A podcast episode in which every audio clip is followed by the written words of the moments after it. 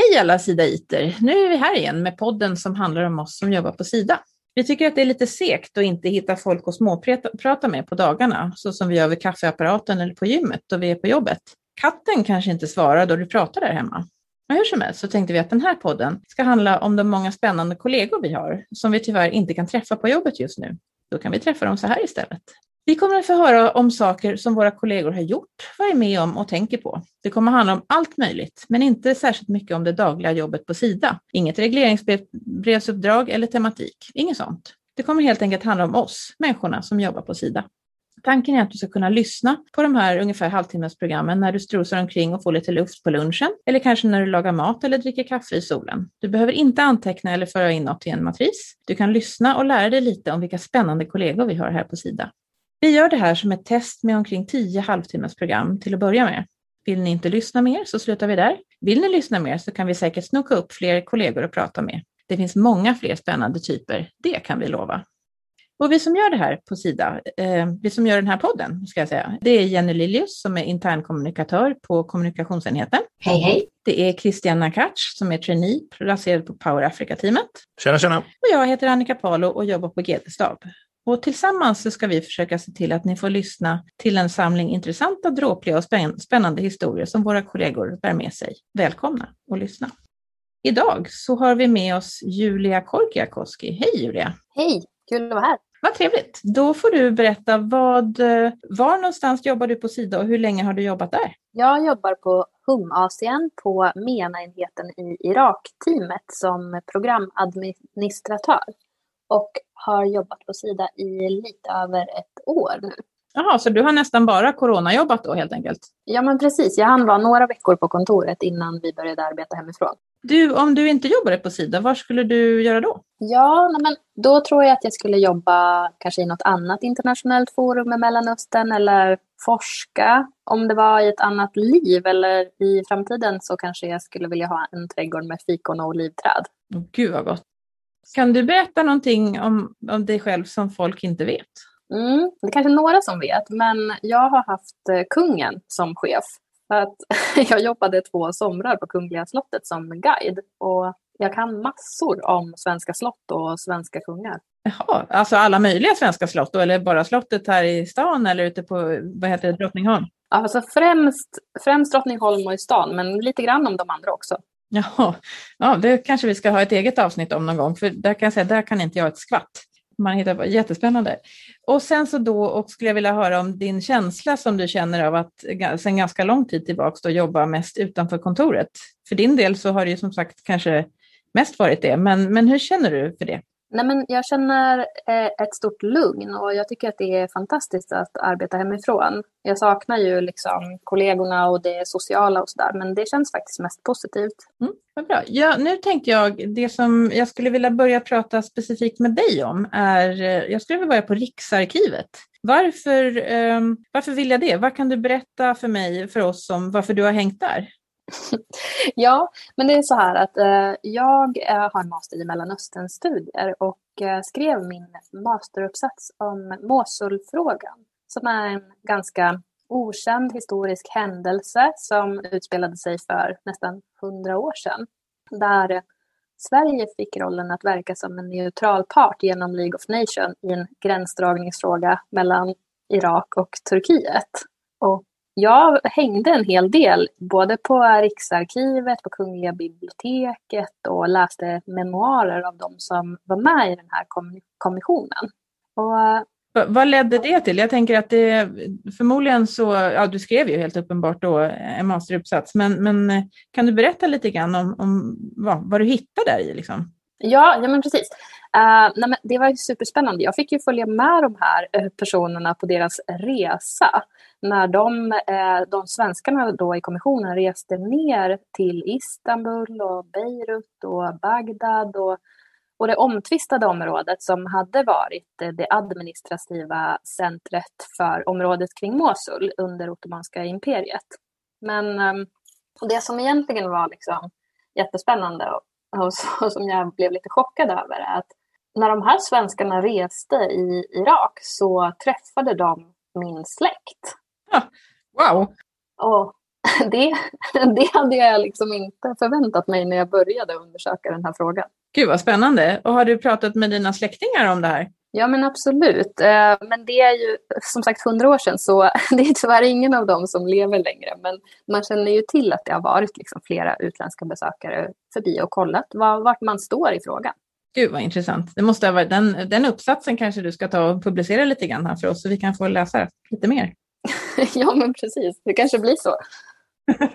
ja. Eh, jag, tänker, jag vet också att det finns ett vattenpipscafé för tjejer någonstans i kurdiska Irak. Jag skulle vilja veta vad folk gör på ett sådant ställe, eh, vad du gjorde där och om du kommer åka dit igen.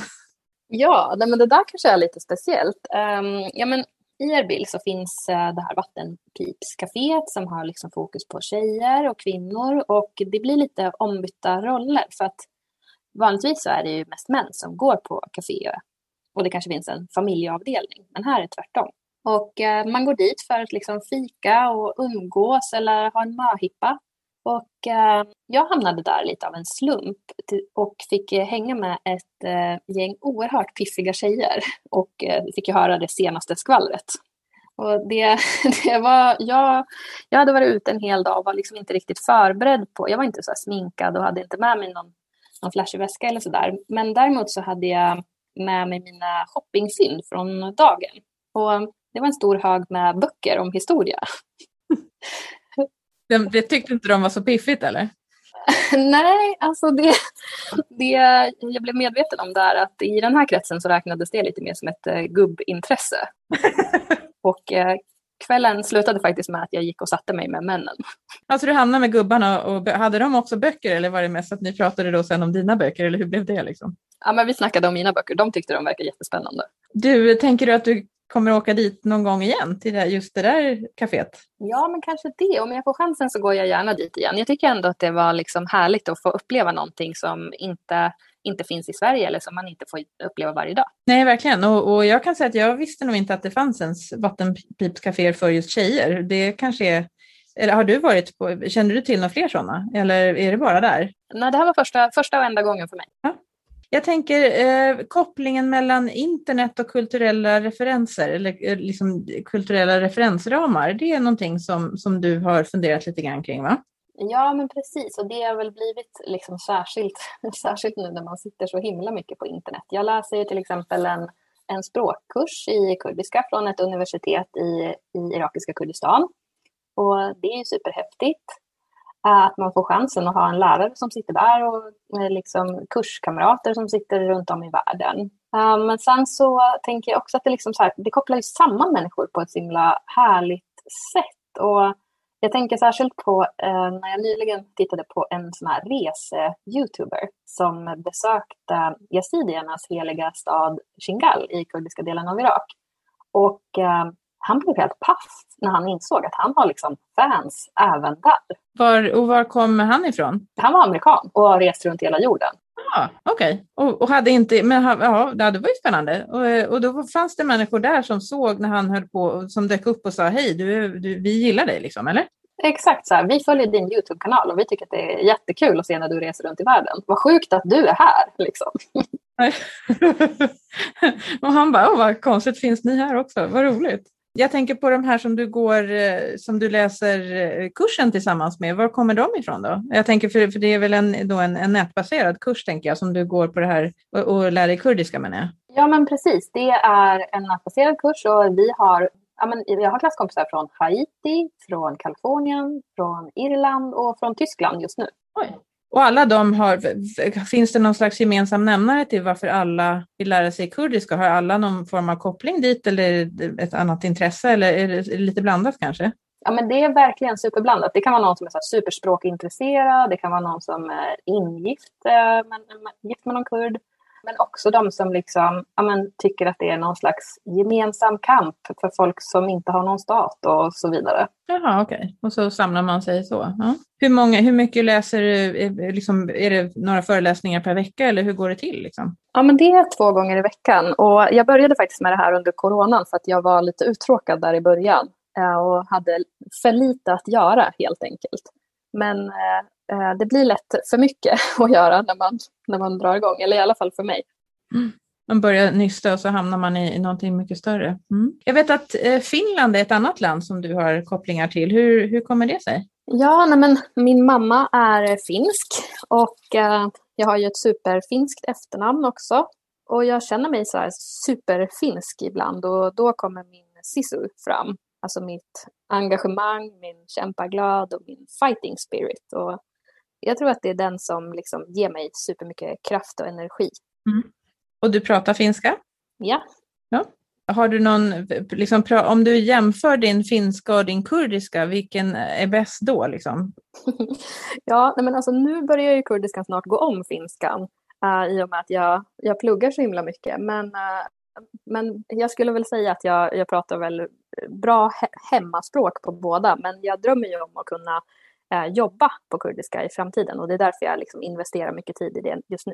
Ja, jag tänker om du har också har varit guide på slottet och sådär så skulle du kunna köra en kurdisk guide-turné någonstans. Ja, du tänker på Kungliga slottet? Ja, absolut. Nej, men där får man ju använda alla språk man, man kan och kroppsspråk och allt möjligt ibland beroende på vad man, vem man ska guida. ja! Det hade annars varit en jätterolig, du vet, de brukar, guider brukar ha såna här flaggor på sig. På sig. Då hade du kunnat haft liksom någon kurdisk eh, flagga och sen finsk och så vidare. Det hade varit en lite rolig blandning tror jag. Det är inte så vanligt. ja, nej men precis så är det. jag tänker, du har alltså kurder och så har vi finländare runt omkring. Och sen har du tag, finns det liksom olika kulturer och traditioner och sätt att vara mellan de där eh, två. För hur skulle du vilja säga att eller finns det någonting som, som särskiljer de, de olika grupperna, alltså kurder och, och finnar runt omkring det? Är det något, kan du liksom koppla någonting till respektive grupp?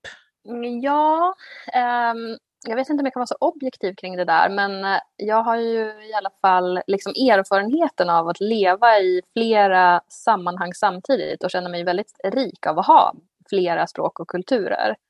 Och eh, jag tror att en sak som jag tycker är eh, gemensamt för båda kulturerna är faktiskt gästvänlighet.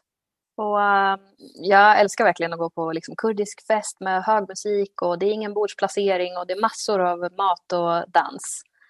Många kanske skulle uppleva det som liksom, lite kaosigt, men jag gillar verkligen det. Samtidigt som jag verkligen uppskattar liksom, en vedeldad bastu vid en ödslig sjö i skogen. Så jag har haft eh, chansen att plocka plocka russinen ur kakan och trivs superbra med att vara en, kanske en kulturell kameleont. Mm. Får jag fråga, ty tycker du att det finns någonting, är liksom kurder och finnar överlag lika liksom progressiva eller, eller um, statiska eller så? Finns det någonting där som du tycker att du kan se mellan grupperna eller är det ungefär är det helt individbaserat kanske? ja, men det är nog, man, man kan säkert eh, liksom hitta några speciella klyschor och sådär men men i mina familjer så tror jag att det är många starka personligheter på båda sidor faktiskt. Jag tänker på när du sa det där med, med ehm, kurdisk, eh, kurdiska, middagar och, och fester och sådär så tänkte jag på en sak. Jag var, för något, eh, något år sedan så var jag inbjuden till en kurdisk kvinnofest och det var lite roligt för att jag jag tror jag kände en person där, det var säkert 40 personer i rummet. Och jag kände en när jag kom dit och när jag gick därifrån så kände jag 40. Det var fantastiskt. Är det, är det så som du upplever den kurdiska? Och sen tänkte jag också fråga, eftersom jag själv också har finsk bakgrund så kan jag säga att min släkt är ju då, hälften är ju då finlandssvensk och hälften är finsk. Och där kan jag säga att den finlandssvenska delen pratar ungefär lika, eller far omkring och håller på lika mycket som jag tänker att kurder gör, medan den finska delen är lite mer, ja, inte så rörlig och kanske inte så talför heller. Hur, hur, eh, vad, vad säger du om det, om jag lägger fram det så? Ja, nej, men jag, förstår, jag förstår lite vart, eh, vart du är på väg, men eh, ja, jag, jag skulle nog ändå säga att eh, ja, men, min mamma hon är så supersocial så att hon skulle nog platsa i, i båda kulturerna faktiskt. Och ja, det, för mig har det nog varit mycket individbaserat, även om jag vet att liksom, stereotypen av en finska är väldigt tystlåten. Men eh, det är vilda diskussioner i, i min finska familj också. Ja, jo, då, och det finns, eh, får man väl igång en, en finne så brukar de ha väldigt mycket att säga. Eh, har vi, kan man uppleva från många olika håll. Jag tänkte att jag ska bjuda in Christian här lite grann och, och fundera lite grann, eller kanske följa upp på någon särskild fråga, eller kanske är det någon fråga som, som jag inte har ställt. Vad säger du Christian? Jo, men först, tack så mycket Julia för, för ditt samtal med oss. Det är roligt att höra. Jag tänker ställa en fråga först. Mina föräldrar är, också från olika länder. De, mamma är från Polen och pappa är från Libanon. Det kanske är också en lite ovanlig blandning som du själv har. Och, och jag upplever att när jag träffar människor som har lite ovanliga blandningar så kanske föräldrarna har träffats på ett lite roligt sätt. Min mamma träffade min pappa när hon jobbade på Invandrarverket och farsan kom som flykting. Så då träffades de på, på förläggningen. Så hur träffades dina föräldrar? Du, det var en rolig fråga. De träffades faktiskt på ett diskotek i Stockholm. Och träffade du din man på samma sätt? Nej, det var, det var faktiskt lite eh, mer så tråkigt genom gemensamma vänner. så att det var inte så där. Vi hann ses några gånger innan, innan det blev allvar. Men eh, mamma och pappa, det var först, eh, kärlek vid första ögonkastet på dansgolvet. Liksom. Ja, jag förstår. Och du, jag tänkte också så här, vi drömmer oss bort och säger att jag om, om 30 år är superrik och har oändligt med pengar. Och sen ska jag välja ett slott att köpa som jag ska bo i. ja, Gud, förlåt. Kan du tipsa mig här? Vilket slott ska jag köpa för att bo i resten av mitt liv? I Sverige? Ja, i Sverige. Ja, stort ska det vara Julia, stort. ja, nej, men jag tror ju, eh, om jag ska vara riktigt tråkig så tror jag inte riktigt att de kommer vara till salu, men... vi, kan, vi kan förbise det, ja. du vill väl men om du vill bo centralt så tycker jag ändå liksom 600 rum mitt i Stockholm, det kan väl vara något? Det skulle ju kunna vara tacksamt, absolut. Så, så du säger ändå Stockholms slott, det är det, är det slutgiltiga? Ja. Ja, ja. ja, men då så. Det är min rekommendation. Det är en bra rekommendation. Jag tänker då kan du också ha Julia som guide till dina kompisar, så för de kommer ju tappa bort sig där inne. Jag tror att jag också kommer tappa bort mig. Om det är 600 rum. Ja, ja. ja, då är det så. Du, och den sista, det här med Mosulfrågan. Jag blev faktiskt lite intresserad här. Vad, vad slutade det i? Kan du dra en liksom, kort brief av frågan och hur det slutade? Jag blev verkligen jätteintresserad. Ja, nej men eh, det slutade ju med den här gränsen som är idag och eh, om man, är, om man känner till dagens situation så vet man ju att det fortfarande är lite omtvistat område. Det, eh, det roliga, eller det komiska i det här var att från svensk sida så kallade man det här för ett fredsverk. För man tyckte att man hade åstadkommit en så otroligt bra gräns. Men historien har ju visat att det, det blev inte riktigt så, tyvärr. Ja, men ja, tack i alla fall för att du berättade. Det var intressant att höra. Mm. Det var de frågorna jag hade. Ja, jag tänker att vi, det var väldigt trevligt att prata med dig idag Julia och kul att höra om alla möjliga saker. Jag tänker att om du någon gång är på, ett, på Vattenpipscaféet igen så får du gärna ta lite bilder eh, och dela för jag tycker att det ska vara väldigt spännande att se hur det ser ut. Tyckte att det var jättekul att prata med dig så tusen tack för idag för att du ville vara med och jag hoppas att vi kan få möjlighet att prata med dig lite mer i, i något annat format och, och vid ett senare tillfälle för det var så kul att lyssna. Så tusen tack för att du var med. Stort tack Julia. Tack för att jag fick vara med. Då har vi kommit till programpunkten Christians spaning så att jag överlämnar till Christian att tänka kring något. Tack. Ja, nej, jag tänkte lite på det här med Riksarkivet och då fick jag liksom en så flashback till ett ska man kalla det, ett tekniskt projekt som började för ett antal år sedan som kallas Library of Babel. Och eh, vi, ja, då var det lite mindre än vad det är idag, men tänk er att tänk er en tweet, en lång tweet på 255 tecken och så tänker ni att den består av bokstäver, mellanrum, punkt och komma. Eller hur? Och tänker nu att alla kombinationer av de 255 tecknen skulle skrivas. Alla möjliga kombinationer som går att tänka sig. Det är ju otroligt många. Och eh, det är vad Library of Babel har gjort. De har alltså med en dator genererat alla tänkbara kombinationer. Och vad är det som är spännande med det? Jo, men det innebär också att i det biblioteket så finns alla sms du har skickat och kommer att skicka. Men gud. Det finns kärnvapenkoderna till USAs kärnvapen. Det finns alla kärleksbrev du skrev som barn. Allting finns där. Det är helt otroligt. Det är svindlande att tänka sig. Och att det redan är skrivet på något sätt. Alltså den texten finns redan. så det kommer jag att tänka på när, med det här riksdagsklubben. För det, liksom, det hade funnits bak i min hjärna. Jag tittade på det för många år sedan och blev eh, antagligen förbryllad och valde att glömma bort det. Men nu, nu poppade det upp igen. Så när ni tänker på det nästa gång ni skriver en text i track så, så finns den redan och copy-pasta någonstans. så uh, det var min spaning. Tack. Så bra, då har vi eh, haft ett litet samtal här idag igen och Eh, vi avslutar för idag. Hoppas att ni tycker att det var trevligt att lyssna och så kanske vi hörs nästa gång igen. Hej då!